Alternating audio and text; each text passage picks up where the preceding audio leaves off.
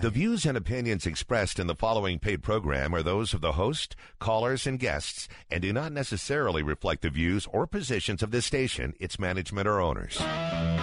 From the frozen tundra of northern Canada to the sunny Gulf of Mexico, and right here in the heartland.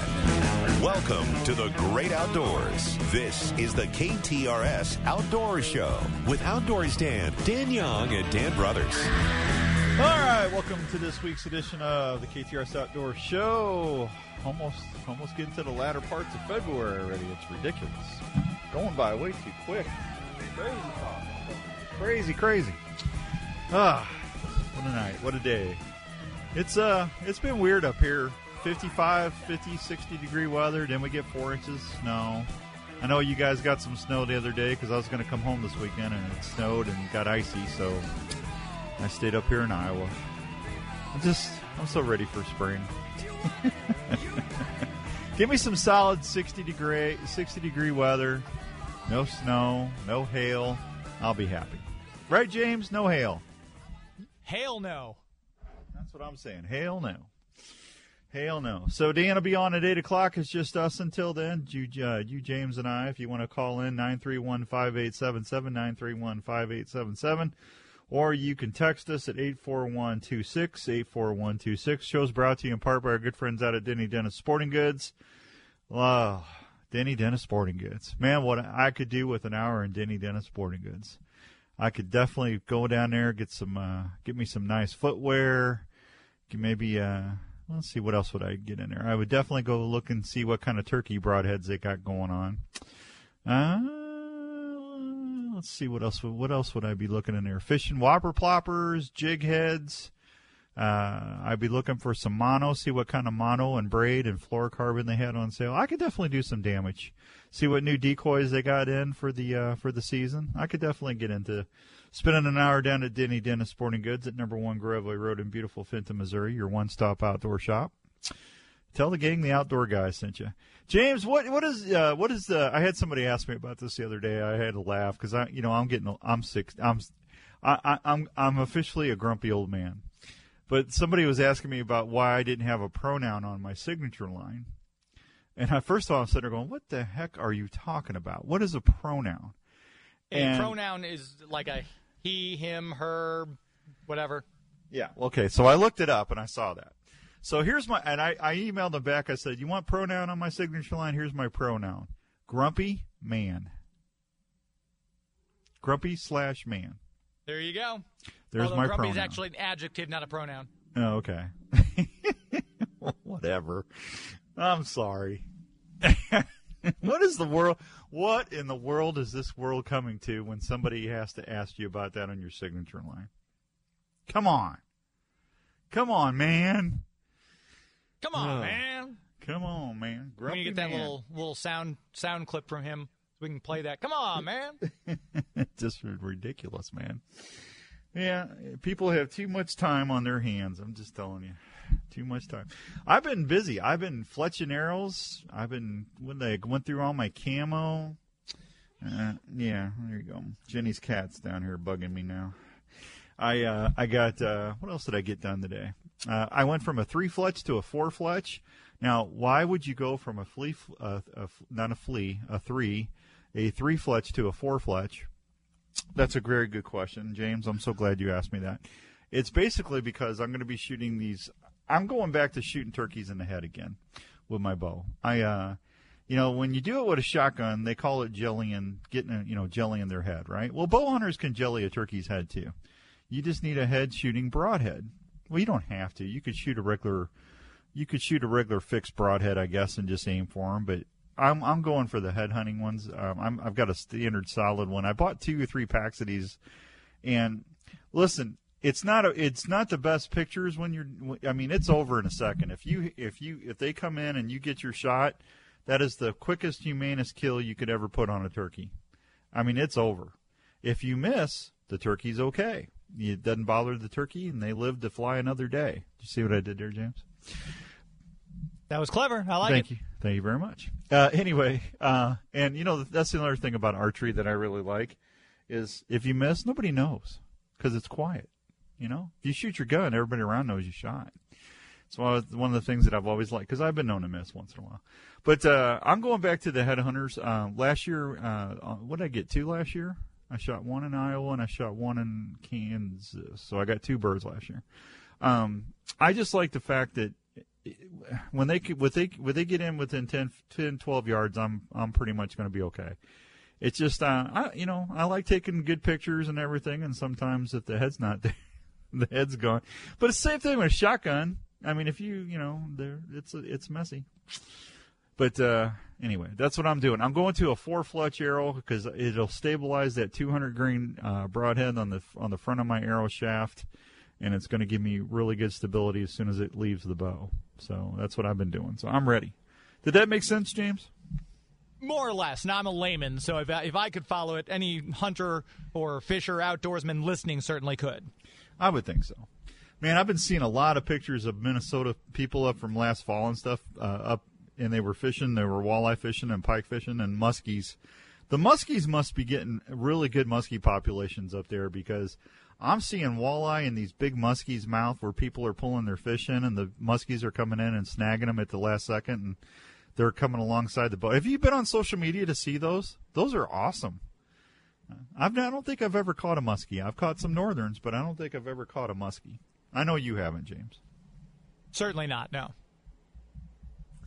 Yeah, I, it's actually it's actually cold down here up here today. So it, it uh, I okay. You can make fun of me if you want, but I actually got a space heater going right now because it's chilly down here. And the cat is all over me because she's she's an older uh, rescue cat, and apparently she feels it's chilly down here too because she's in, she's sitting between me and the heater now. So now I just got to make sure I don't hear I don't see fur burning. Pets. No, it's cold in the studio too. Here, they always keep it so you can hang meat in this place. Yeah, it's usually not bad at the house, but it's just uh, it's been chilly today. I'm telling you, kind of crazy. Well, Kira's happy, that's for sure. She's all over that heater. Yeah. So if you hear a buzz or an alarm, she knocked the heater over. So come on, get out of there. Anyway, James, what'd you do this weekend? Anything exciting? Uh, this weekend, no. We just had our annual uh, Valentine's Day date with this couple of ours who we always go out and hang out with. That's about it. That sounds exciting. Yeah. Did you go see the Marvels? The the Marvels isn't in theaters anymore. It's kid. Oh. it was. It was. Never mind. so that new that new Madame Web came out, and evidently that's just a complete train wreck. You know, I actually watched the first Batman the other day with Michael. When you say Keaton, the first one, with Keaton, okay. yeah, and uh, and I even even my wife likes that movie. It's very good. It's yeah, Tim Burton. I mean, yeah, and well, she loves Prince, so Prince is in the Oh, soundtrack. yeah, yeah, yeah. yeah, yeah. But uh, I still say Keaton was the best Batman. yeah, as far as live action, it's uh, it's hard to top that particular. I mean, the music movies. score, the music score was good. I mean, the whole movie was, it was a little over, it was a little campy with uh, Nicholson and stuff, but uh, it was it was a good movie. Seven and some change. Yes, I am got t- I've got turkeys on the mind. So I uh, found out that I'm going to Pennsylvania. I'm going to get uh, hopefully my first bird in Pennsylvania this year. And uh, some friends of mine that one of, one of the guys that owns uh, an archery shop. It's on it's on the uh, Ohio line, so that would be Western Pennsylvania. But uh, he uh, they're gonna we're gonna do an, a big uh, archery event and stuff while I'm out there, which was kind of neat. Uh, it's been a, I think it's been a year or so. Or it's been what year, two years since I done a seminar. So it's going to be kind of nice to talking with some Pennsylvanians about turkey hunting and stuff, and maybe helping people, uh, you know, get into bar, bow hunting. They're going to have a they're going to have a big archery. Uh, it's not a shoot; it's like a big rendezvous or something like that, where people come in and shoot bows and test them out. So there's going to be a lot of manufacturers there and stuff. So that, I'm looking forward to that. That's going to be a lot of fun. Always enjoy meeting new people and getting them in archery and and talking turkey hunting and and stuff like that. I will say Pennsylvania when I was out there 2 years ago, uh, I've never I've seen some of the biggest turkeys I've ever seen in my life and I'm not talking people. I'm talking some big eastern gobblers. I mean these birds These birds were 25 pounds plus. I mean, they're they look like little Volkswagens out there in the pasture, strutting and spitting and drumming and everything. It was they got a lot of turkeys, man. So I'm I'm looking forward to that. That's going to be a lot of fun. 716 and some change here on the big 550. Not much else is going on. I mean, the ice fishing, I feel bad for all my ice fishing buddies. All the ice is out. Um, you all didn't have the ice that we did. I mean, we had a little bit more, but the, the total ice fishing season, unless you went extremely north, was a bust this year. A lot of people lost a lot of money. A lot of the, the sport lodges up in northern Minnesota, the they the uh, the warmer, unseasonably warm weather people had to take their ice shacks off early. They, you know, most of those time people it's 20 to 20 below and stuff up there. It's it's crazy. But uh, and you you know they drive their pickup trucks and everything else out there, and uh, it was down to ATV traffic only there for a while. But now, um, a lot of the northern Iowa up, a lot of the ice is just totally non-existent, or it's just not safe. Usually, uh, May is when the ice comes out up in Minnesota and they're saying the uh, ice out. They call it ice out when the ice melts off the lakes. They're saying the ice the ice out is going to be super early this year, so that's going to be good for the open water folks to get out there and start chasing some walleyes and saugers and crappie and and stuff like that. So you can go to the Lake of the Ozarks or Mark Twain or Truman or stuff and uh, down in Norfolk, and you can go fish right now, and it's all open water and comfortable. And people up north, they got to wait for that frozen stuff to come off, so it's not good. Sam, Dan, I just tuned in. Why did why did you say you're going to a four fletch? Sam, the reason I'm going to a four fletch is because I'm I'm going back to a 200 grain. Uh, it's like a three inch broadhead, and uh, it's for it's for head hunting turkeys. If you shoot them right in the head, and uh, that's a lot of weight to have on the front and center of that arrow. And I'm going with a four fletch to help stabilize that shaft, so my I'm, I can get some pretty accurate shots. Uh, but that's why I went to a four, just to stabilize that arrow shaft a little bit better. Hope that helped you out. 718 is some change here on the Big 550. Let me take a real quick break, and James and I will be right back. Back to the KTRS Outdoor Show on the Big 550 with Outdoors Dan, Dan Young, and Dan Brothers. All right, welcome back to the Big 550 KTRS. So when I was in between fletching arrows and letting stuff set up and dry, I was in. I went through all my turkey library of all the turkey hunts I've done in the last uh, 25 years since I started recording, and it. Uh, I put a couple things on Facebook. So if you want to, if you like seeing turkey hunts, get you fired up for the season, you can go check out Dan Young on Facebook or Outdoors Dan, or the Outdoor Call Radio uh, app. Uh, Facebook page. I think I posted turkey hunts on all there. I also put a a uh, speed from uh, Cookies Barbecue Sauce, and I when we were doing the Outdoors Traditions TV show, I did the Outdoors Traditions Kitchen segment every week. And my buddy Speed, uh, we was we filmed all those up there, and we I had a really good bear stir fry recipe. Yes, I said bear. And uh, if you uh, if you like bear and you want a, a good recipe, go watch that on Facebook. So there you go it's kind of neat going through those things. I haven't done, I haven't seen them in a while because we've been off the. Uh, I retired the show what four years ago. Yeah, I think four. I think four years ago. So it's been a while since I've seen them. Kind of go back and I'm to try and post uh, one like once a month or every four or five weeks, so we can kind of just uh, get some more play out of that. But uh, yeah, it was kind of neat, neat seeing the recipes and stuff again. That was always a lot of fun. And that bear stir fry was yummy. I'm telling you. If you like stir fry, and you are lucky enough to get a bear, you take some of that bear, uh, that shoulder or some steaks, and use that in the uh, in, the stir fry pan. And I'm just telling you right now, that is absolutely delicious. Delish. Even James would like that. I'm telling you, it's good stuff. Uh, let's see, what else was I doing today this weekend? I didn't get a chance to go shed hunting. Raven and I went out Thursday, and we didn't find any. Uh, I went out. I had to go pull a tripod out of a ground blind and and get that all cleaned up and ready to go.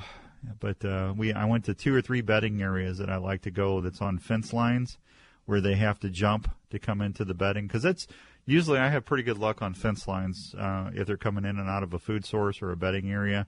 Because when they jump on the other side of the fence, if their antlers are getting ready to pop off, the you know they'll usually pop off at a fence when they jump. Um, so that, uh, and I didn't see, I didn't find any, but uh, I still got a ton of trail cam pictures of deer still holding their antlers. So it's uh, it's only February. Uh, It's only February 18th. It is the 18th, isn't it? Yeah, yeah, 18th. I think I find out if I drew my turkey tag for Kansas on the 21st. So I'm that's that's exciting. I tell you, this is how bad I am already, and and I, I'm excited about fishing. I am. I'm actually looking forward to going and chasing walleye and crappie this year. I really am. But uh, I just love turkeys. I just I love to eat them. I love to hunt them. I love to shoot them. I just love them. I don't like them when they go the other way. But uh, other than it, I just uh, that's one always been one of my favorite critters to hunt. And um, I uh, the other night it was I don't know it was like one one thirty in the morning, and Raven had to go out. So I get up and come on dog, I let him out. He goes out and does his thing, comes back in, and then I said see you later. And I go get back in bed, and I'm just I'm just laying there, and then for I don't know what for what reason it went into my head that I started thinking about where am I going to put my turkey blinds in Iowa this year because uh, the the the the food source and the nesting cover kind of changed. So I can't sleep. All I can do is I'm sitting there going, "What? Come on, man! I'm tired. Why am I thinking about this?" And then I'd sit there and try to go to sleep, and five minutes later I'd go, "This isn't going. I'm not going to get back to sleep." So I grabbed my phone, turned on my onX, and I started going through all my uh, the map of the farm and looking at the pinch points, and I'm looking at bedding and fooding uh, food plots, and I'm sitting there going, okay, well, if that nesting cover is not there anymore, then this I know there's going to be some hay over here, and there's going to be some uh, there's a lot of cattails and other things over on this side of the farm. Uh, right off of the roost, they always usually roost to point A, point B. So I was dropping pins on my onX at two in the morning, in my instead of sleeping like a normal person. the dog comes in, jumps on the bed, and I hear I don't know I'm sitting there dropping pins and stuff, and I'm going, "Oh, that's okay. That ridge is really usually good because they usually roost there, and then they fly down." And they do their little, they do their little thing, service the hands, and then I'm gonna. But if I go sit up on this other corner, by 8:30, 9:30, 8:39, 9:30, they're going to be coming coming around that corner to go into that corn or that or that's or that it's not soybeans, corn. It's corn. They're going to be coming around that corner to hit that cornfield and go scratching. and all of a sudden, I hear my dog. And I said, "Hey, shut up! You're the one that got me up in the first place." You ever have your dog get it, get into it with you because you're annoying him, James? Oh yeah, he's very frequently annoyed by me. It's like that dog. I'm telling you, man. Just I, and I and then I had to do the show the next morning, so I'm sitting there telling everybody on Saturday morning. Sorry if I'm tired. I was up all night dropping pins and waypoints, and I got I had people. Dan, you, you gotta. You, you're just you're you're ate up, man. yeah, yep. But I'm sure I'm sure all my angling buddies are the same thing. They're out there dropping.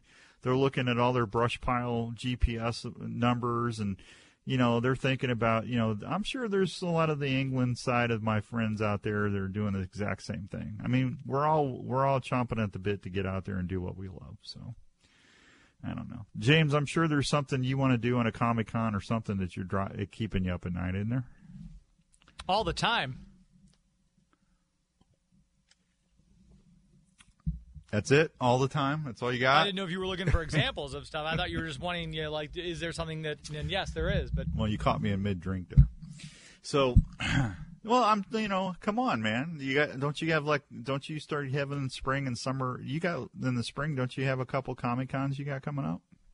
Yeah, I've got two that are coming up the same weekend here. I'll be gone March 10th. I'll be at a convention in uh, Kansas City on Friday, March 8th, and then 9th and 10th I'm out out in Burbank. So California? That is correct. Yeah. Poor fella. It no, is what it is. Yeah, I have noticed. I you could give me a free plane ticket, free hotel. I, I, I wouldn't take it. No desire to go back to California. No desire. Now, Northern California, maybe, not, but not not. I no, thank you. No. I'll just stay here in the Midwest or go out, out you know, Montana, Wyoming, South Dakota, North Dakota. You know, that's fine. Or even, you know, even Pennsylvania. Nope. Nope, nope, nope. And like I said this, and I've said it again. I love the ocean. I love. I loved when I was di- got the chance to go diving out there. Got to see some pretty cool stuff in the ocean when I was diving, but no, thank you. I don't even think I'd go back for an In and Out burger, James. You ever had one of them? I feel like I have at one point when I visited California in the past five years or so, but I didn't in- think it was. I was like, oh, this is what everyone's. So either people built it up too much, and I was like, oh, okay. I mean, it's just it's all right. Yeah, their fries are really good. Uh, well, you know, now I haven't had In and Out Burger in in twenty something years, but um, I think it's been at least twenty years. But um, they used to fry their fries in peanut oil, and man, their fries were good. McDonald's used to do peanut oil in their fries too. You notice how their fries don't taste the same like when we were little? Yeah, I mean, I I went Truffles. This place called Truffles in Clayton, and that was probably one of the top five best burgers I've ever had in my life. Yeah. See, we got a place up here in Des Moines called Zombie Burger. Everybody raves about. It's to me, it's overpriced and stuff. They, they opened a they finally opened a Steak and Shake in Des Moines, and but it only has like half or a quarter of the menu. Like you can't get chili mac up here at the Steak and Shake, or uh, chili three. I, I I don't think you can get chili three ways. I think it's just cheeseburgers. Maybe you can get chili three ways, but you can't get the chili mac. It's one or the other, but they don't have the full menu. But the shakes are really good, and the burgers are good. But that's about you know I just In and Out Burger to me was the fries were the best thing about In and Out Burger. But like I said, it's been a long time since I've been out there. Yeah, and when I was out there, California Pizza Kitchen was big. Remember that? I do remember that. I used to like that quite a bit back in the early 2000s because Mm-hmm. they had one at Chesterfield Mall, and I, I loved going there. They had really good hummus and flatbread, and their uh, was it the I can't remember their pasta dish, dish that I ate all the time was really good. Yeah, they had the they had the uh, oven pizzas out in California when I was out there, but that was a long time ago, buddy. That was a long, long time ago. Seven thirty one and some change here on the Big Five on a text eight four one two six on a text. There's a big uh, fly fishing deal out at Busch on February twenty third. I'll tell you about that a little later. I know some people are wanting to fly ties. I don't know. What's on the big show tonight, James? Tonight, Dan, because this is the I'm not sure if you're aware, this is 2024, so this is the 35th anniversary of the movie The Burbs with Tom Hanks and Carrie Fisher. This is also the 40th anniversary of the movie Gremlins. So tonight I'm talking to director Joe Dante, who directed not only those two epics, but also he directed part of Twilight Zone, the movie. He directed The Howling. He directed Piranha. He directed episodes of television. We're going to talk with him for the whole hour about his career, what he thinks of the current state of filmmaking, and more. Was that the one? No, I'm thinking of Neighbors. What was the one? Neighbors was John Belushi and Aykroyd, right? Yes, yeah, that's correct. Yeah. Yeah, this is Tom Hanks, Carrie Fisher, Roger Dern. Uh, trying to think of who else was in it. Yeah, the, Dern was the weird one in that. Yeah, one. yeah, yeah. Yeah. Oh, Carrie Fisher, man. And she went too quick. Yeah, so many of them have lately. We just lost two. You still there? Comic book world just lost two respected artists. It was very sad. Well, and you lost uh, Carl Weathers. Yeah. You didn't get his autograph for 175 No, I didn't have two. had to had to sell a kidney to get his autograph. Yeah. I thought you, what'd you say it was 150, 175 bucks? Yeah, if, if you wanted if you wanted just one of his, he had eight by tens on his table. And if you wanted to get it, one of his eight by tens he had there, you could get the eight by ten, and it was only I think like seventy five dollars for the autograph. But if you wanted him to sign something that you brought, like I had my Greef Karga figure from The Mandalorian, he wanted one hundred and fifty dollars. I'm like, I, I can't afford that. That's just Was he in that? yeah. He was in The Mandalorian. He was the uh, one of uh, the guy who originally hired him in the first episode to go after and hunt down bounties. Oh, okay. See, And then he took wa- I- over as I the didn't- magistrate of that world. Yeah, I didn't watch it. I, Oh. I quit. I quit watching all that. Well, I'm sorry, buddy. Sorry to hear that. Yeah, that's a, it happens. Chiefs won. Go Chiefs. Yep. That was that was a good Super Bowl or good game, however you want to say it. Unless you're a 49ers fan. Man, I tell you what. I, I what is with all the whining lately?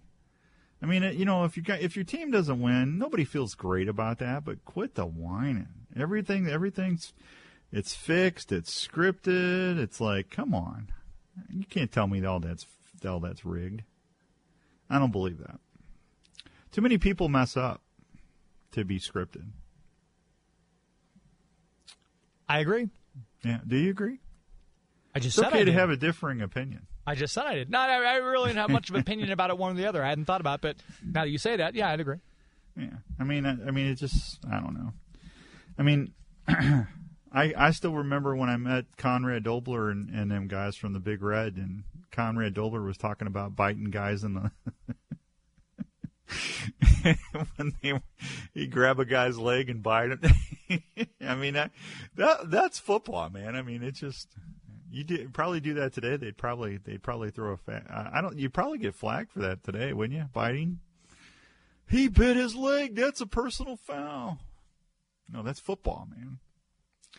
Conrad Dobler was a nice guy. I enjoyed my my visit with him. You don't? Do you even know who that is? I do not. Yeah, he played in the seventies. I think it was seventies, seventy five. Yeah, early, late, middle, late seventies. He was he was a he was a he was a nice man. So seven thirty five and some change here on the big five fifty. Uh, let's see. Told you about the turkeys. Told you about uh, I told you about the fletching stuff. Uh, I think I got everything caught up.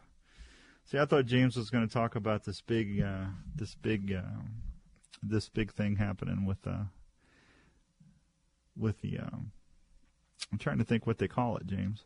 Uh, wasn't there like a big thing with the actors and the AI this week? I thought you'd been all over that. Um, I unless it wasn't that big for me to take note of. Hmm.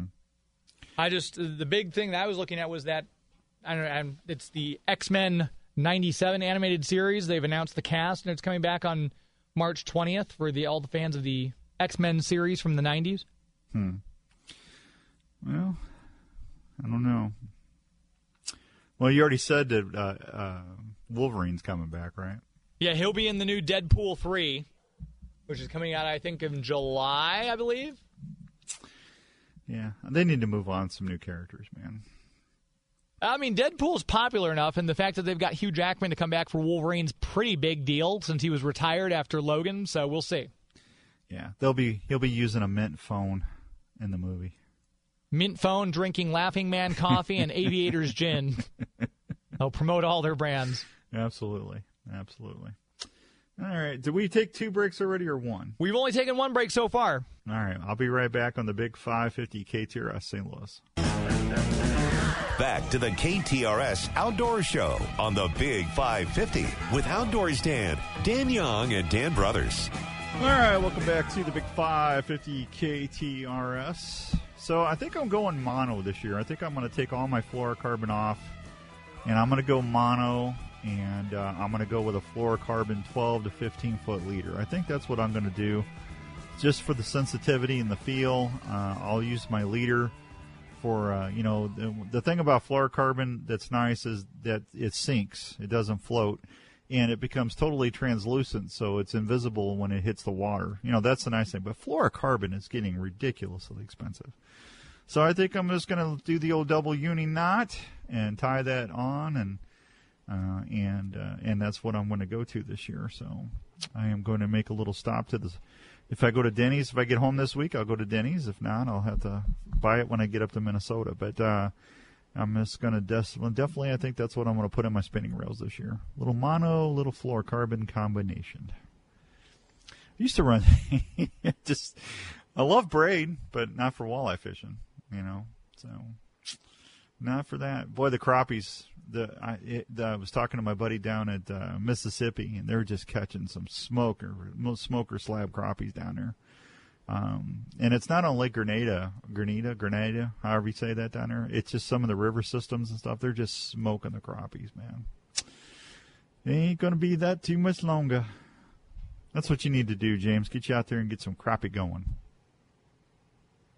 Uh, well, I, I mean, I'm not opposed to eating crappie. If someone else wants to get them for me, that's great. Well, just go down to Denny Dennis and get you a little spinning reel, get you some little grubs and uh, little twister tails if you don't want to use a minnow.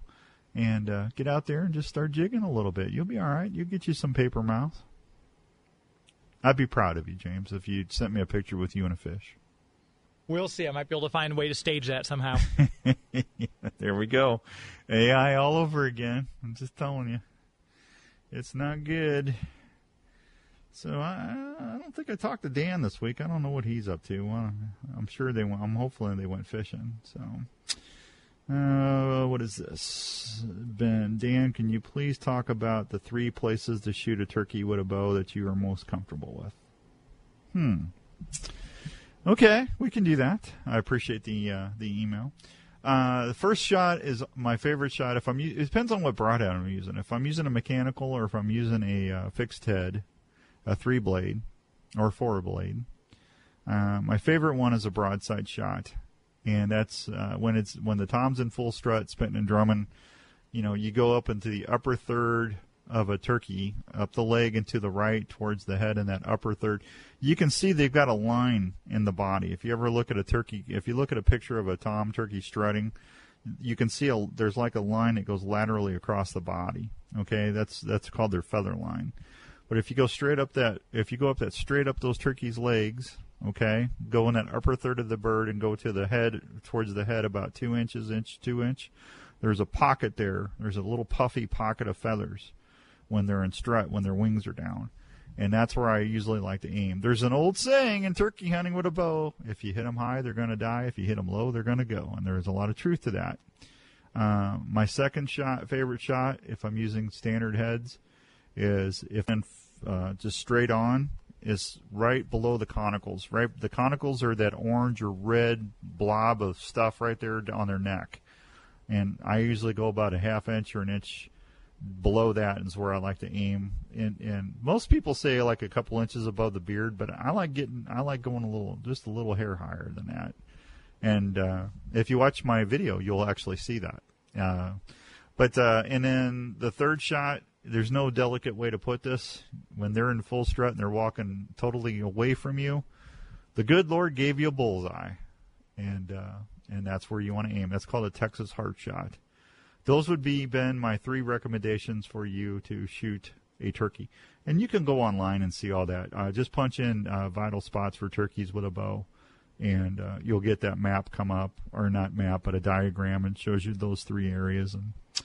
And uh, and the the fourth one would be to shoot them in the head when they're you know and to me like I said that's I've probably shot over a dozen that way, and the only downside of that is it just you don't get the beautiful the pictures because you got to put the it, it, it, it's it's over. It takes their head right off. But the same thing shooting them in a shotgun pretty close. I mean, it's there ain't much left, but um, they just I mean it's over.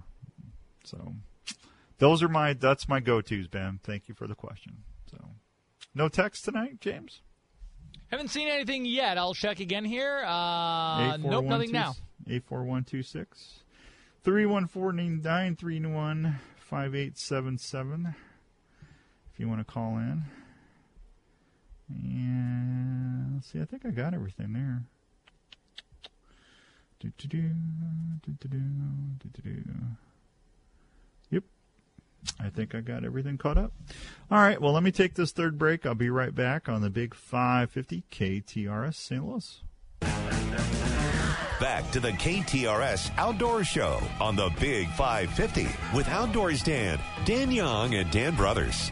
All right, welcome back to the Big 550 KTRS. Beth wants to know what turkey decoys are you using this year? Um, well, Beth, I don't know if you're talking about brand or you didn't tell me if you were looking at sex of the decoy or type of decoy. Uh, the brand's going to be Dave Smith Decoys, DSDs, and, and all, in all transparency, I am I partner with them on the shows, but uh, I love their decoys. Their decoys are just uh, I I just they're just awesome.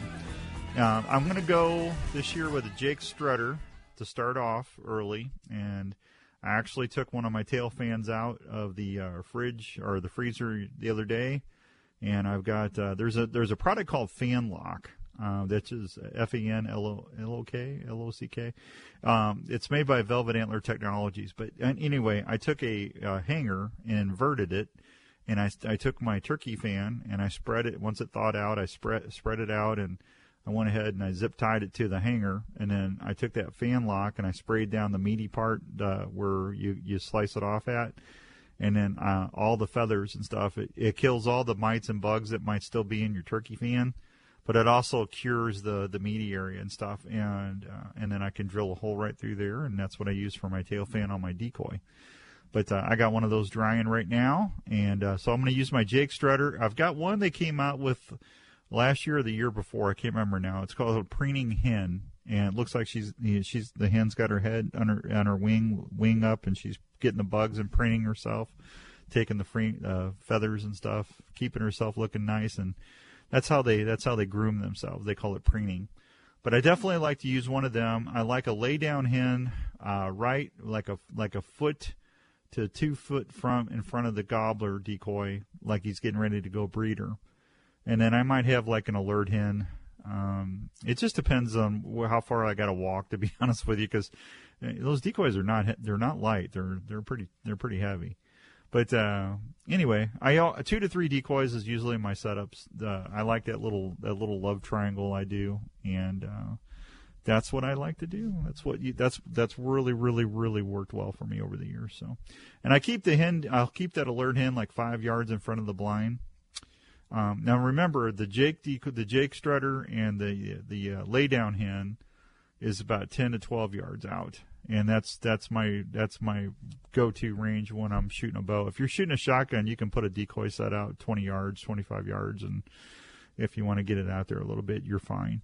But uh, for archery, I like to keep them between 10 and uh, 10 and 12 yards. But thank you for the question, Beth. I appreciate that. You guys can call in the show and ask. You just don't have to email me. You know, you, it's we do like to hear from you, believe it or not. Ask James. He always wants to talk to somebody. Don't you, James? It makes my night when I see that phone ring, Dan, because I know it's going to make you happy that we have callers. So yeah, if anyone is listening would like to ask, not now because you've got a, you've got one minute before we need you to be out but uh, next hour, 314 931 5877. Call and ask both Dan. We got two Dans, no waiting. Yeah, there you go. Or you know, if you got something you want to talk about, we can always do that too. Because it's a it's a it's that tween time of year. It's in between. You know. Uh, I don't know if my buddy's George. I was going to talk to my buddy George and see if he went snow goose hunting or not. I haven't seen, I haven't heard from him. He might be snow. National Wild Turkey Federation uh, convention was this weekend, so I know a lot of folks were down there. Hey, and real quick too, uh, I want to give our condolences from the show uh, to Philip Vanderpool. Philip lost his mother over the weekend, and uh, we love Philip. I tease Philip as much as I can.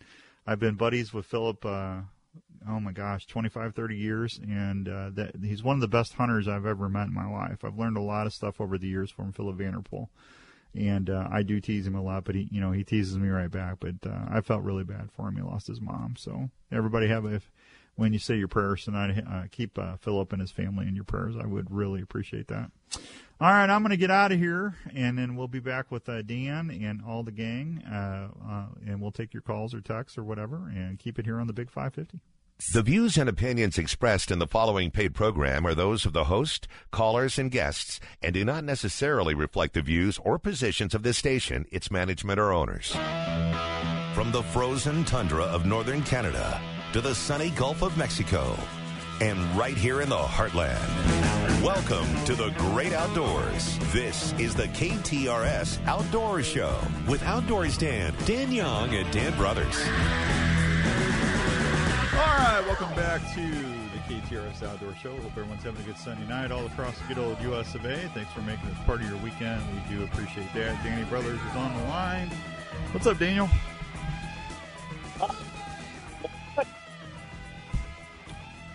Broke up on me. I didn't hear you. What? What was that noise? I said not much. All I can tell you. It's rained down here straight for well over 24 hours. It's cold. We had to turn the furnace on. So there's not a lot up. I've been in the house all day uh, trying to do little chores and work on tackle and stuff like that. That sounds like my day. I was fletching arrows and making turkey videos. Yeah, well, and all my friends, not all my friends, but a lot of my good friends, you know what they're doing? They're off at Showtime everywhere in the world. You know, you got Hattiesburg, Pennsylvania going on right now, which is a show I've always wanted to go to. What about you? What do you know about this show? You mean Harrisburg? Harrisburg. Yeah, I was close, wasn't I? Harrisburg. Harrisburg. Yeah. I'm not. I'm not trying to correct you. I'm just asking because I don't know if oh. there's a Hattiesburg show or not. So I. I Please correct me. I, I need help this afternoon, this evening. So yeah. Yeah, yeah. I mean, what do you think about that show? I have never been to that show. I've I've uh, been a guest uh, via Zoom and other stuff at that show, but I have never been a I've never been able to walk it. I will get out there. I'm actually going. I was telling everybody last hour. I'm going to Pennsylvania turkey hunting in May, and I'm going to do some seminars and stuff while I'm out there. So May and the, when I quit doing TV altogether, I'm going to start hitting that. I've never been to the NWTF show either. Those are the two that I'd really would like to go to. Yeah, I've been to one NWTF show, and it was fine. Uh, it's all turkey, as you know, but uh, Hattiesburg or Harrisburg, as you call it, is is uh, man, that's every kind of hunting you could think of. Yeah, I actually got a friend of mine who does uh, Trophies Plus Outfitters. Mike Watkins has a booth out there, and he books a lot of rifle hunts. And you know, Pennsylvania is one of the highest saturation of hunters in the country. I mean, they they've got a lot of people that hunt out there and that's a nine day show, and uh, there's a lot of folks that go through that. So it's a neat deal. I always wondered, you know, exactly what it was like. I mean, it's it's got to be almost be at least take you two days just to walk through it. I would think. Oh, I would think so. There's three or four different sections of it, and um, you know, there's a lot to see, and they have a lot of activities. And uh, I had uh, the guys that do uh, the Keystone Experience on my on the Outdoor Call Radio app every Wednesday they uh, um, they air uh, they they uh, broadcasted from there this year, and they I think that was their second or third time. So it's a it's a neat deal. So yeah, my friend Sean Mann is there. He's he's uh, famous for the long flute goose call, and uh, you know, he, I mean, the, the guy is so much fun to be around. I, I think if I if I walked that show, I'd end up spending half my time at his booth. You know, and and I know he's been on several outdoor shows uh, th- this week. But I, you know, I think you know, we one of the reasons I brought it up is I happened to look. Uh, I have to come back to good old beautiful STL next week, and uh, I'm flying Allegiant, which goes from Punta Gorda right to Belleville, and it's a great flight for us in this part of Florida. It's it's inexpensive, it's fast, it's uh, no frills. You know, you don't you don't get any any exciting things whatsoever, be it food, drink, or anything. You just go on the airplane, go in two hours, you're home. Um, they also fly into a small airport. They, they don't go to big airports; they go close. And there's a, uh, an airport very near that show. So a friend of mine from down here, who's actually from Connecticut and spends his fall in Maine, uh, you know, moose and deer hunting he wants to go. So the two of us are going to fly up there next year. Well, that'd be fun. Be good for you. I, I think it would be. And you know, I don't have a desire to go to NWTF anymore. Uh, I, I don't know why I've been to one of them, and I just, I just don't. Uh, I don't even go to their banquets back in St. Louis. I don't miss the Ducks Unlimited banquet, and occasionally I go to the Big Game Hunters banquet, which is nice. But uh, boy, it, it it sure is show season all over the place. Yeah, a lot of stuff going on, that's for sure. So it's uh, it's everybody's getting ready, getting geared up, and I know some of some people are heading out to Nebraska and, and uh, going down to Florida here to do an Osceola hunt down there or do a Merriam hunt in Nebraska. So turkey season's not that far away. I got the Iowa Deer Classic in two weeks, so it's uh, a lot of stuff to get done here real quick. Yeah, we you know we don't have our uh, our Deer Classic anymore. Sport shows and everything have gone. What was the lady's name? Was it Pauline? Uh, it was Don and Claudette Roper that ran that. Claudette, yeah, absolutely, Claudette Roper. Yeah, I mean, boy, they she she really was a great show promoter. Yeah, that was actually when I first started 20, 25, 26, 27 years ago, 28 years ago, whenever. Um, she was one of the very first people that let me start doing seminars, and uh, you couldn't ask for nicer people. And uh, no. it was a it was a good show. They had it there at the Columbia at the fairgrounds there, and um, I mean there was, I mean the you know you had bow companies bringing tractor trailers in, and you know they set up these shooting lane booths, and I mean it was an they really did a nice show, Dan, and they had you could set up. I know Denny's he set up tables down there, and you could you could take your used stands and bows and stuff, and trade them in or sell them. I mean, uh, I I enjoyed that Deer Classic in Missouri. I did too. I I spent many a day there, and I, you know the you can get your the thing of it is what you can get done at almost every deer classic. It's a good place if you're interested in getting your animal scored. Uh, you know, which means you they measure your antlers for you, and they use a Boone and Crockett scale, and they'll tell you what what the length of your antlers is because these these deer hunters that are trophy hunters, all you hear about is I got a 170 or a 180 or 165, and I know a lot of people have asked me uh, over the years, what does that mean? You know, if you got a deer and you say it's a 175, is that the weight? What do what do you mean? So it, it's pretty easy to explain, but it's something that's hard to do. You have to be, uh, you know, officiated to be able to do that to get Boone and Crockett status where your deer can be registered. I know the the guy in St. Louis that I know the best that does it. You know who that is, right? Uh, Jimmy Moraz. Jim, yes, sir. I mean, yeah. he is good. Boy, he nails them. I know that I know he got to kill a really big deer, and he uh, didn't know if he trusted Jim or not, so he went to two other scorers, uh, you know, to get an average of three, and found out that Jim was just right on the nut when he measured that deer. Mm-hmm. Yeah, I you know I used to do Pope and Young. Uh, I used to register my stuff, but I quit doing that about 15 years ago. I think I got five of them in Pope and Young.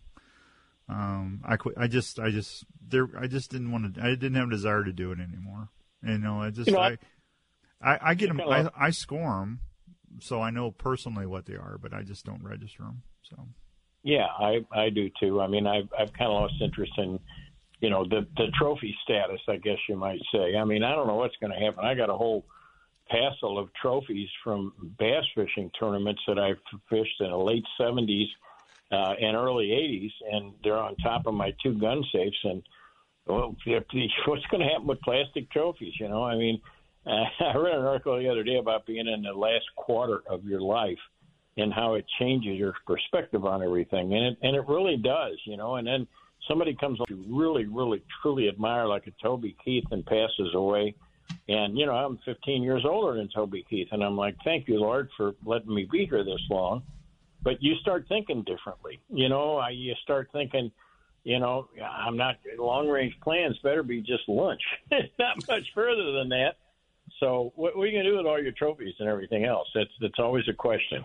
Mm-hmm. No, I hear you. I always tell everybody to be grateful for every day you get. So. Well, every day eh, you get, and every little thing that the good Lord gives you. Sometimes the little things are just, uh, it's such a pleasure, you know. Uh, you're working on something. I'm putting an outdoor cabinet together, and it's driving me crazy because I, I can't read the directions. I don't speak Japanese, so it's been difficult. But when I get a part that I get it figured out and I get it put together, I'm like, thank you, Lord. I, I appreciate that. You let me figure it out myself, and I didn't have to call in some expert. You know. Oh, I get it. Hey, I... speaking of measuring, what what do you think of that device that they're that they're selling now? Does that thing really work, Dan? For measuring deer? Yes. You, are you talking about that raculator? Yes. Well, that's actually been out for about ten years. Yeah, but I've been seeing more of them uh, on uh, around I here. think well, not, when they first came out, they were so expensive, and now you can now you can get them really cheap. But um, I mean, I don't know how. I mean, to the to the to the quarter inch or whatever accurate it is, or to the eighth or whatever. Um, I don't know, but I mean, they're fairly accurate. I mean, I don't think you're going to go wrong if you do, you know, go through everything that you need to measure. But um, I mean, if you if you I don't think it would hurt anything to do that. You're still going to have to, you know. Here's the thing: whenever you shoot a deer and it's a, it's one that you want to get measured or you want to know what it scores, you're going to have to wait. Uh, is it 60? I think it's 60 days. You got. It's called a green. You can do one right away, and that's called your green score. And then after you do that, you wait 60 days for it to dry because when that deer antler and that skull dry, you get a little bit of shrinkage on there, it, it, and then that's when you can get it officially scored. Um, but it, you know, I don't think it hurt anything. I, I've never used one, Dan. Um, I just, I've got a, I've got some string cable, some real fine cable that I use, and that's, I'll make my marks and then go back and measure them, and that's how I do it. Well, I just wondered because I've been seeing them used, and I didn't know, you know, how accurate they are. Uh, I would never invest in one or anything. You know, I've got a couple of deer that will will score, as they say. But like you, I, I could care less. I've never really measured them. So uh, you It's know, like- if I ever got one, if I ever got my dream, uh, you know, big old double drop tine and all that stuff going on, then I probably would have Jimmy come out and do it for me. Yeah, it's for anglers. You know, I was so excited when I was a kid when I was fishing. I the, one of the first things that I got that I just treasured was that little black Zebco De-Liar, De-Liar. and that little that little scale that had a tape measure in the bottom of it. Because I would measure how long my bass was, and I'd weigh it, and I'd come home. Dad would come home and, hey, pop, I got a four pounder today. You know, I love that little thing, man. That's, that's kind of funny, and it, it's such a cool name, isn't it, for a, a, a, a, scale? A A I think that's, uh, you know, I don't know that there is such a word in uh, King James's vocabulary, but I, I know it's it's kind of fun to, to to see names like that come up on tools, on fishing tools. Yeah, I think my dad still got one in his tackle box. I was talking to my brother Rick the other day. You know, and we were talking about splitting dad's stuff up, and I said, "Well, you know, the only thing I I want to I'd like to get one or two of dad's tackle boxes." I said, "You can have uh, the other fishing stuff," and I said, uh, "But uh, there's a I think he's got a De-Liar in there. I haven't looked in there for years, but." uh I, there's no telling what he's got in there, but uh, they've been sitting on mom's garage shelf for twenty something years now. So Well, you know, that's another thing I haven't measured, or well, I measure fish down here all the time because there's Well, you, ha- you, you have to. oh, you, you absolutely have to, and I've got, even got the uh, the SeaDek. You know what SeaDek is, don't you? Uh, what's that? Well, it's it. I don't know what to call it, but it's a high tech material. It's like rubber that's sticky on one side that you can you can carpet the entire interior of your boat with it, and Oh. it's a hundred times Gotcha. better carpet. And uh, they're, they're, they make a ruler now that goes out to 36 inches, and you just you take that ruler, and it's it's great for walleye fishermen.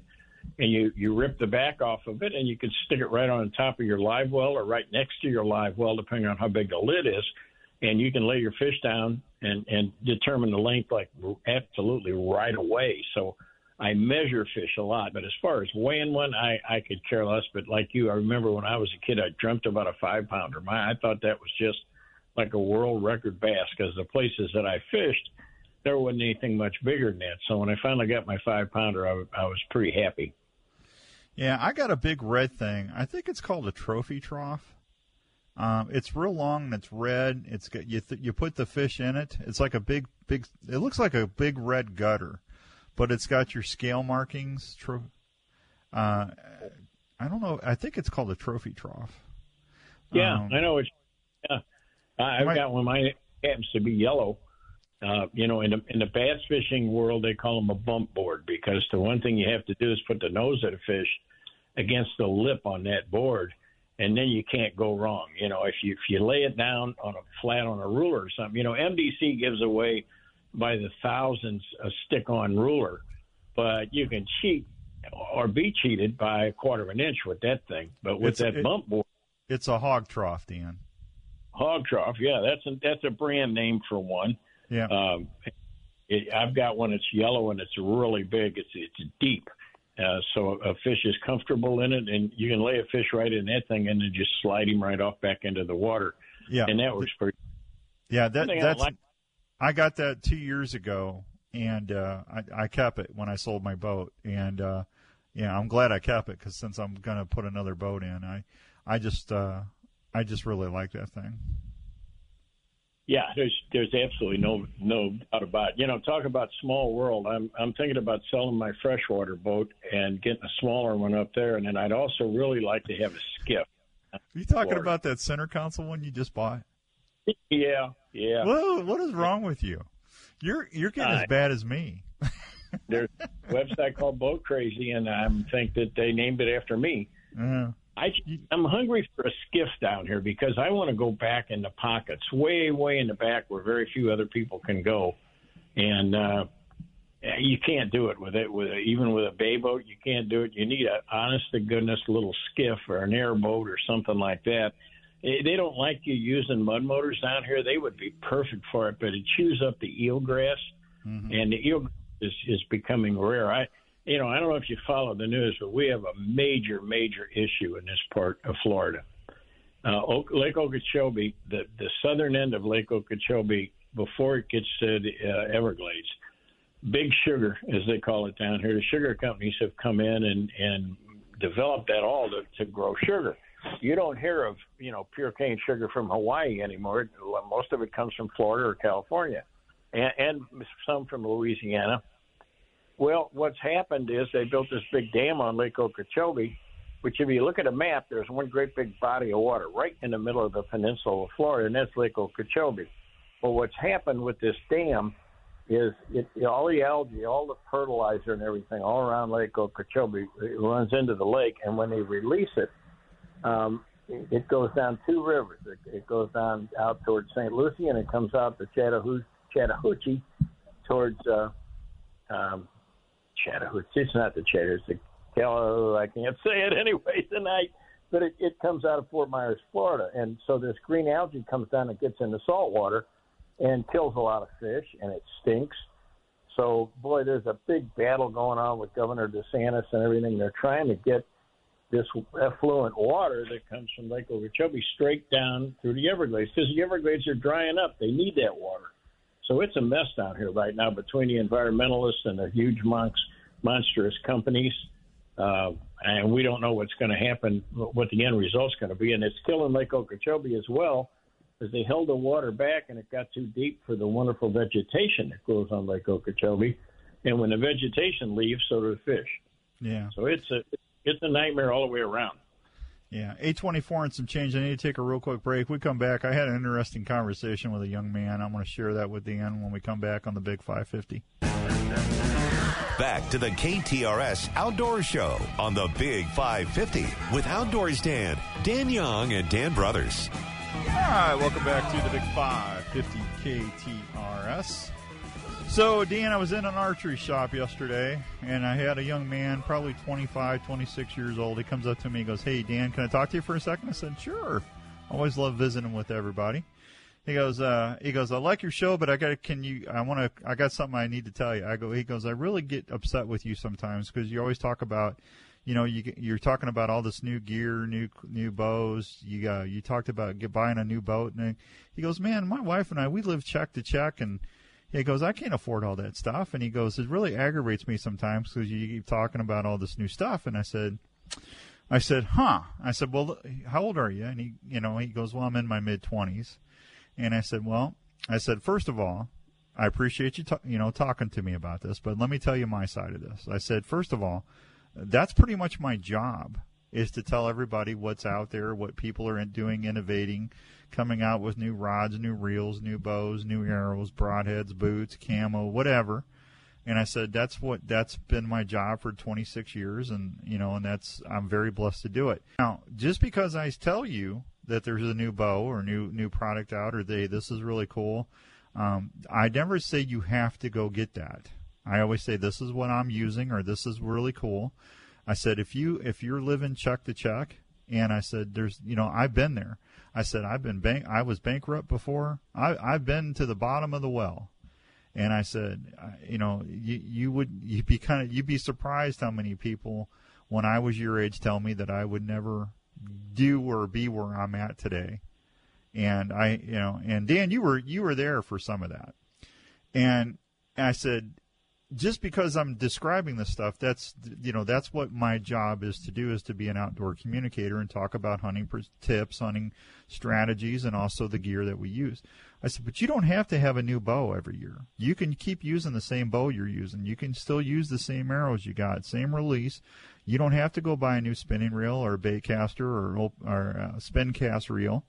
You know, you can do that. You can live within your budget, save up for what you can do, and just take it one day at a time. I said, if you work hard, you'll be able to do these things eventually. I said, that's how I did it. I mean, nobody gave me any of this stuff. I had to work for it. and I said, as far as me buying a boat, I said I had a new boat, but then I got cancer and I sold it because I got I was doing what the doctor told me. And I said, but you, I want you to realize I'm 60 years old. I'm I'm almost uh, I'm over half older than what you are right now. So I, you know, I, I went into my retirement a little bit and I, I went so I could, I could take it out and buy it. And then I'll have that. I can't work on a, on a used boat myself. I, I, I stink at it. I'm not, I was not blessed with mechanical ability. So I would rather buy something that I'm going to have for the next 10 or 15 years. And then, you know, I don't have to worry about it. I said, but I do appreciate you coming in and talking to me about this, but I don't, you know, I, I don't think I brag about it. I just, I'm just doing my job. And I said, but there is certainly no, nothing wrong with you doing what you can to keep yourself outdoors and using stuff that's not new. And, uh, you know, I hope you keep listening. He goes, you know, that makes sense to me now. I tell you, Dan, that was kind of a hard conversation to have with him. Well, I've had similar conversations in a way. People will say to me, um, you know, oh, you're lucky, boy. You know, uh, you got all this and you got all that, and I do have all this and I that. But but let me tell you something. I got out of the army in 1969, and I was dead broke. I didn't have a job. I didn't have a girlfriend. I didn't have a car. Uh, I had nothing basically, and and I I started working, and then I started emulating other people. I looked at some people that had a great car, or a pretty wife, or whatever, and I said, I want to be like that. I want to be like that. What, what do I have to do? You know, to, well, I'm, I want that guy's job. If I get get that guy's job, or not his job particularly, but a job like that. So I went back to school, and and and got educated, much much better than I was, and I was able to just focus on it more after being, you know, out of the army, and. uh by golly, I worked my tail off for years and years and years, and now I'm at a point where, and you're very close to that too, where people down here they say you've arrived, and and what that means is you're not you're not scratching anymore to live from check to check. You're you're there. You're older. You're in that last quadrant of your life. But somebody that's 20 years old that doesn't have the goals and objectives they get jealous of you, Dan. Uh, they're very, very jealous. They're they're they're thinking that all the stuff that you have maybe was gifted to you or something, and it wasn't. You earned it. You paid for it.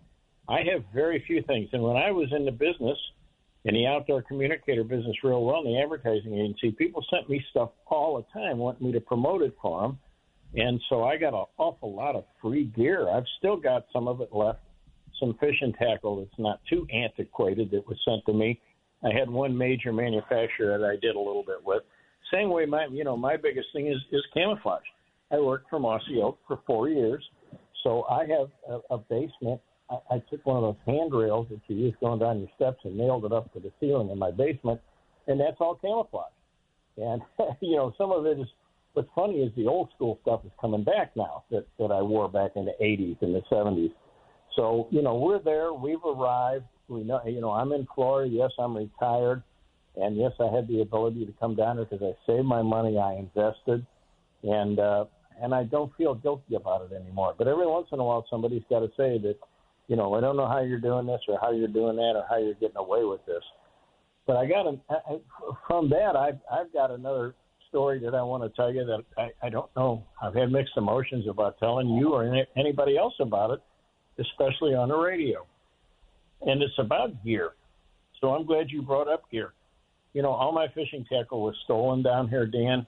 Um, at least 90% of it. Uh, for some reason, I, I had rods over at a friend of mine's house uh, that I got some new guides put on and stuff like that, and they survived. But all my reels and all my little small tackle items were stolen. So, you know, I didn't really have the money because I hadn't collected a lot of money from insurance yet so I saw these reels that are made in the Orient. I'm not sure if it's China or Japan or Taiwan or Vietnam, where it may be. And I saw these reels and I started, I was shocked because they said like 14 ball bearings, five bushings. So I took some of the top of the line reels that I used to have, the brand name reels. And trust me, I was a brand guy my whole life. That's what I did in the advertising business. I sold the brand, Winchester, you know, things like that. Well, I compared exactly the features and benefits, uh, all the parts and everything of these inexpensive reels, com- and compare them to the ones that are, uh, you know, two, three, four hundred dollars, and are exactly the same.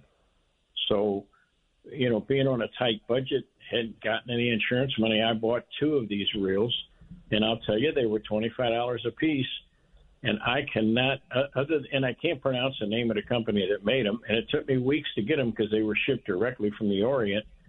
I can't tell the difference. We've been out fishing with them now three, four times, and they're just as smooth. They're just as far long casting. Now, will they hold up? I that I don't know, but uh, especially in saltwater, you know, your reels, a cheap reel usually that isn't sealed gets saltwater in it and they're toast. You might as well throw them away once that happens. Yeah. Uh, so, I mean, it, they're the exact same specifications. What should, what's a person supposed to do? Well, I think you do what you need to do to keep going out hunting and fishing, and you know if you you got to stay, you know you got to make sure your bills are paid. You got groceries to buy. You got to pay your utilities, your your rent or your mortgage, and you know you make do with what you can. And you know that's what I was trying to tell this this young guy. And I said, I said, you know, I don't. How many jobs do you think I work? He goes, well, don't you just do one or two thing? I said, I work six. I do six radio shows a week and I, you know, and then I do part time. I do uh, a TV show part time, and I said, so I really got almost seven jobs, and I said I'm always working, but I'm going to just tell you this: if I can do it and make it and get to be what and do what I want to do, and and you can do it too. You're just going to have to keep your head down and and have some goals, and if you keep uh, shooting for you know, shooting for that. If you got a passion for it, you you'll be able to do it. Just don't listen to tell, someone tells you you can't do it. Just prove. You know what? The best medicine is to go prove them wrong and go do it. Absolutely.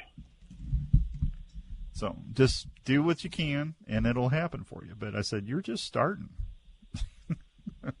well, I, I told you before, huh? Dan, that life is chapters. If you if you look back, it's like a book and you you just have chapters that you go through. You know, you, you can you can define the chapters when you're young and going to school, and then you're out of school and you're working, and you're married, and you have children, and all these different chapters of your life. And then the children are gone, you know, and then you've worked hard and you put some money aside, and you're retired, and you're going out hunting and fishing, and you're mad at the world because you're hurt because you're old. And you use the things you. My dad had a wonderful quote, Dan why does it take me all day to do what I used to do all day? Yeah. and when you get old like me, you know, we went fishing two days in a row down here because we hit the we hit the weather window just right. So we hit it hard. Michelle and I got up early, and I mean we hit it hard. After two days of it, I'd had enough. I was ready to stay out of that boat for a day, and uh, weatherman made that easy for me. But uh, uh, you know, you enjoy what you can and you praise God every day for what He's given you, uh, the ability and the blessings to do what you've done, to do what you want to do. That's the big thing. You got to determine a career that you'll like and enjoy and you can be satisfied with for a long time. I'm not talking about a company. I'm talking about a career, a, a path. If you want to be a doctor or you want to be a an auto mechanic, or you know, I've I've talked to a lot of people that are said to me, "Well, I don't know what to do. I, I you know, so once you look into air conditioning, I mean, those guys make over a hundred grand, you know, running around in a truck listening to uh, KTRS all day. So, uh, you know, like you said, set some goals and you can get it done. Yeah, it just just one step at a time. Eight thirty nine and some change. I'll be right back on the Big Five Fifty KTRS individual member. It's super easy to open up account at Neighbors Credit Union. Stop by one of their eight area branches or visit the website neighborscu.org. That's neighborscu.org. Federally insured by NCUA. Additional insurance by ESI. Back to the KTRS Outdoor Show on the Big 550 with Outdoors Dan, Dan Young, and Dan Brothers. All right, welcome back to the Big 550 KTRS. James was on the show tonight. Well, tonight, since it is the 35th anniversary of the Tom Hanks Carrie Fisher movie The Burbs, and it's also the 40th anniversary of Gremlins, we are interviewing director Joe Dante. We're going to talk about his work on The Howling with Dee Wallace, that classic horror movie. We're going to talk about he, he directed a couple episodes of Police Squad with Leslie Nielsen. He's got a great Leslie Nielsen story. So we're chatting with director Joe Dante for the whole hour. That's be a good show for you. Sounds like fun. Sounds like fun. So, hey, Dan, have you seen? Go ahead, James. I saw a picture of you doing some karaoke. Is that something you do frequently? Not as often as I'd like to. I haven't done it lately. I think the last time was actually last year on my birthday, but whenever I can, I do it. and you look like you had a drink in your hand. Does it help you when you have a libation to loosen up the, the lungs a little bit? It's a little known fact, Dan, that the word karaoke is is Japanese for singing while drunk. I see. Yeah, yeah. I, you know, I, I enjoy it myself. We should get together and do a duet. See, there you go. Yeah, Yeah. brother. Yeah. That's my name. Don't wear it out. Yeah, here we go. Yeah. yeah, I could see you two doing that. Yeah. Which, which you got to put up with, Dan. I feel, I actually feel sorry for you. I'm kind of like, you know, a friend of mine one time, they were talking about joining this hunting club, and everybody was talking about the pros and cons of it and everything, you know, and and there is some, you know, versus hunting on public ground. And and his comment back to us was, you know what? I wouldn't want to belong to any club that would have me as a member. so anyway, I'm looking forward to this uh, this coming week, and then next week I got to come back to to good old STL and go up to uh, Lincoln County. I'm sorry, Pike County, Missouri, and sit in the courthouse for three days and go through a trial about the uh, the cattle that uh, were on the highway opening day of duck season, November 2018. Can you believe that hadn't been settled yet? Is that is that when you hit the cow? It is, yes, sir. Hit, Wow. hit the cows, hit as a matter of fact, and it's it's been so long. The insurance company has messed me around and everything that I finally had to get an attorney, uh, and we went through them, uh, you know, dancing backwards and jerking me around, and then finally, uh, we, we we got the court to agree to to review the case, and COVID hit, and I wasn't aware of this, but you know, we found out they, there was no juries anywhere in a civil uh, lawsuit that were seated during COVID. They, people couldn't get together. You couldn't get 12 honest citizens together in a room. So it backed the court system up so bad that we're just now going to court. So, the, you know, the bad news is I got to come back to the area. Um, the good news is I'm just going to stay up at my farm, and because I'm about 15 minutes from the courthouse. So we'll see if we can't get this thing settled. Eh, you should just come up and just stay for turkey season now. You know what? I'd like to. I don't know that that's going to. Ha- if it does, I may only get to hunt a week, which would be okay with me because I can go every day. So, uh, you know, I'm I'm going back and forth with Mama Bear, who happens to be the chairman of the board of directors of this corporation, and uh, you know, I, I, I do have a doctor's appointment on April 15th. So if I if we decide to come back for that, I got it made. Yeah, well, there you go. Yeah, it's not that far away. It's I can't believe we're 19th of February tomorrow already. It's crazy. No, you know, everybody's got their own first sign of spring. Want to know what mine is? What's that? Pitchers and catchers report. Hmm. Have you ever heard that term? No. Oh, you mean spring training? Yeah, if you're if you're a baseball fan, you always wait to hear that. That's the first thing you hear about your team. is is they say you know there'll be headlines in the newspaper, pitchers and catchers report because they come down generally to all the- all the teams in our areas and the East Coast go to Florida. Now, a lot of teams out west, of course, go to Arizona. But um, yeah, you know, and the headlines in the newspaper will be pitchers and catchers report. So that means that, that it's that's what's happening right now. And then the week after, the whole team will show up down there. Now, some of the gung ho players that really work hard at the sport, they're already there.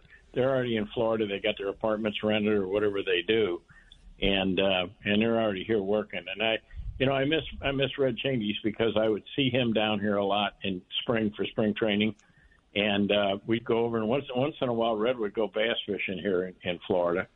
But of course, you know, it's not it's not hunting season when they start. Turkeys come on a little bit later. But it's a great time of the year to that spring's right around the corner. Yeah, it's it, it's going to be here, like I said, before you know it. It's crazy. John wants to wish uh, Doug Kaufman happy birthday. He was an outdoor friend and conservationist, so happy birthday there, Doug. What was his name? Doug Kaufman. Hey, Dan, we had a text come in on the KTRS text lines um, from someone in the 618 area code. Uh, he says, I guess he's been back and forth on the radio. He does enjoy the show, though. Great for Sunday evening, relaxing and informative. Uh, oh, it's Teresa from Chesterfield. Um, Oh, okay. And she goes on to say, You gentlemen not only give good advice on your expertise, but how you arrived where you're at is a wonderful narrative of how you got there. She admires and respects your lifetime of journeys. Well, that's very nice of her. Thank you, Teresa. Yeah. Yeah, Hey, thank it- you. There's so, there are so many more good people out there than there are bad people. Yes, thank you, Teresa. Well, that young man was not a bad person. He just, you know, he just, you know, he's he just he's struggling and you know, and it's just like, well, you know, and I and I appre- I I appreciated the fact that he felt comfortable enough to come up and talk to me about it. To me, that's a to me, I, I took it as a compliment in a way, and uh, I just said, you know, hey, you'll get there. I mean, I you know I've been doing this for a long time, and it just it didn't happen overnight, and you just you do what you can, and just keep keep moving forward, and you'll be there too. You know, if I can do it, Yeah. Dan, how many how many times have you heard me say that? If I can do it, anybody can do it. Well, Frank Sinatra wrote that song too. So yeah, I I agree with you. But you persistence and patience paid off for you like no tomorrow. Uh, you didn't go to broadcaster school or anything like that. You just took your passion and put it to work for you, and you started out in sales, which which is a tough position. I'm telling you, I, I admire anybody that sells radio time. Uh, you know, commercials on the radio. That that's hard work. You're all over the place and uh, you know you're running around all the time like a sprayed roach. So that, that's a tough job. Yeah, well, I still ninety percent of my job is sales. I, I that's that's the main meat of my job is because I'm the one that has to go out there and find clients and sponsors and and write copy and you know renewal and when you work for 65 70 people man it's not always easy trust me That's a lot of bosses. that's a lot of bosses and then I've got the main boss which is upstairs hey have you been Oh, seeing you've been seeing uh have you been seeing all the uh, pictures on or the videos on Facebook with the people up uh, fishing and these big muskies are taking their walleye and their pike Yes, uh, Yes. is that is that not awesome but that's why they call him a wolf. You know, I mean, those things. My goodness, the power that they have is just unbelievable. Un- Well, I think- unbelievable. Yeah, I think everybody's just getting fishing fever. I just, but man, I I know I saw three today. One was a nice sized walleye and a northern smack that had it, and then there was about a 25, 30 inch northern uh, that a muskie had in its mouth, and it's like you got to be kidding me. Well, you know what? It's it's funny you, you mentioned that because down here there's always something like that going on. My friend Daryl Cooney from Fenton, who I've known forever, used to work for Denny Dennis. Uh, went out to a wreck that we've been wanting to go to for a long time, and he went out without me, the booger. And he said you couldn't get a fish in because of the sharks. There was big sharks there, and they they would just rip off. You know, we're fishing for meat. We're fishing for for fish that we're going to eat for subsistence for dinner and you get a big old, you know, seven, eight pound grouper halfway in, and all of a sudden, a whomp, and your line is flat. They just bite them right off of there. Yeah, those big bull sharks. Oh man, yeah, they are something else. Uh, they are so, it- it's so powerful. You know, That, that's actually the shark that was Jaws was written about. Did you know that? I thought it was a great white. Nope. Uh, that book was Peter Benchley based that book on. Uh, it was in 1930s.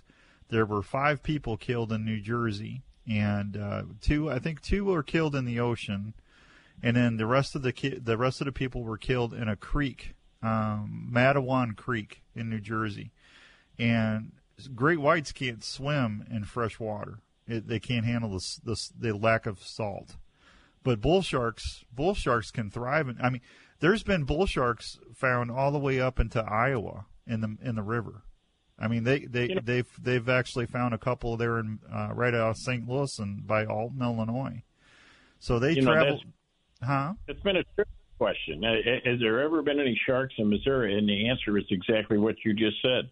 Yeah, no, that's true. I mean, that's documented, and uh, but uh, yeah, the, that's what that that's what Jaws was based on was those people getting killed uh, in New Jersey. That's what he that's how that's what got him to write the book. It wasn't about a great white. The book was about a great white, but that's what he based it on.